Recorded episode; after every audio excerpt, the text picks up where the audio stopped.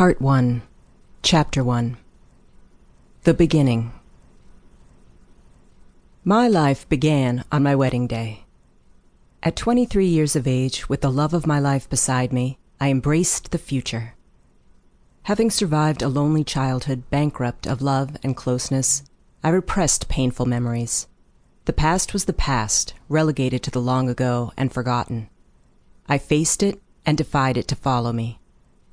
Long ago would not corrupt my now or my tomorrow. A new beginning would steel against menaces from the past. It would protect us from the shadows of my past. Or would it? Pierre and I were married in July of 1968 in Savannah, Georgia, at the Cathedral of St. John the Baptist.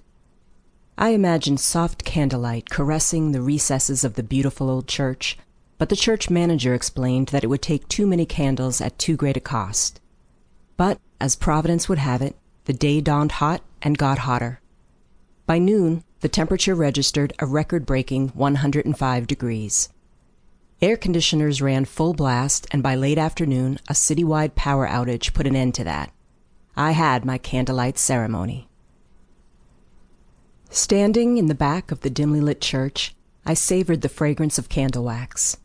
I felt like a princess. Looking ahead, instead of an aisle stretching to an altar, I saw a direct path to happiness. I took a step and proceeded. Before I knew it, I was on the arm of my Prince Charming. Looking up at Pierre, I saw the near panic in his pleading eyes, all his misery crying out from a sweat drenched face let me out of this place and these clothes. My prince was melting. It was hot. He would have traded all the candles in the world for air conditioning. Before a complete meltdown, the ceremony ended. We didn't dally for long at the reception because of the heat and our eagerness to get away. It wasn't until Pierre and I stepped into our air conditioned car and closed the doors that the ghost filled balloon resting on my chest lifted and the burdensome weight drifted out the window.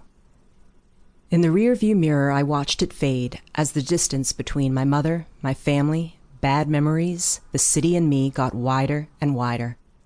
For the first time in a very long time, I inhaled deeply. I was free. I'd been waiting for this moment for 23 years. And best of all, my prince was smiling. We were off to an auspicious start. After a short honeymoon through the Smoky Mountains and on to New York City, we set up housekeeping in Atlanta, where Pierre was starting his third year of medical school at Emory University. I had finished nursing school at St. Joseph's Hospital in Savannah, where for two years after graduation, I worked in the hospital's first intensive care unit. Those two years, I lived in an apartment next door to and owned by Pierre's parents. When I took my first month's rent check to Pierre's mother, she refused to take it. You're soon to be my daughter. I can't accept this.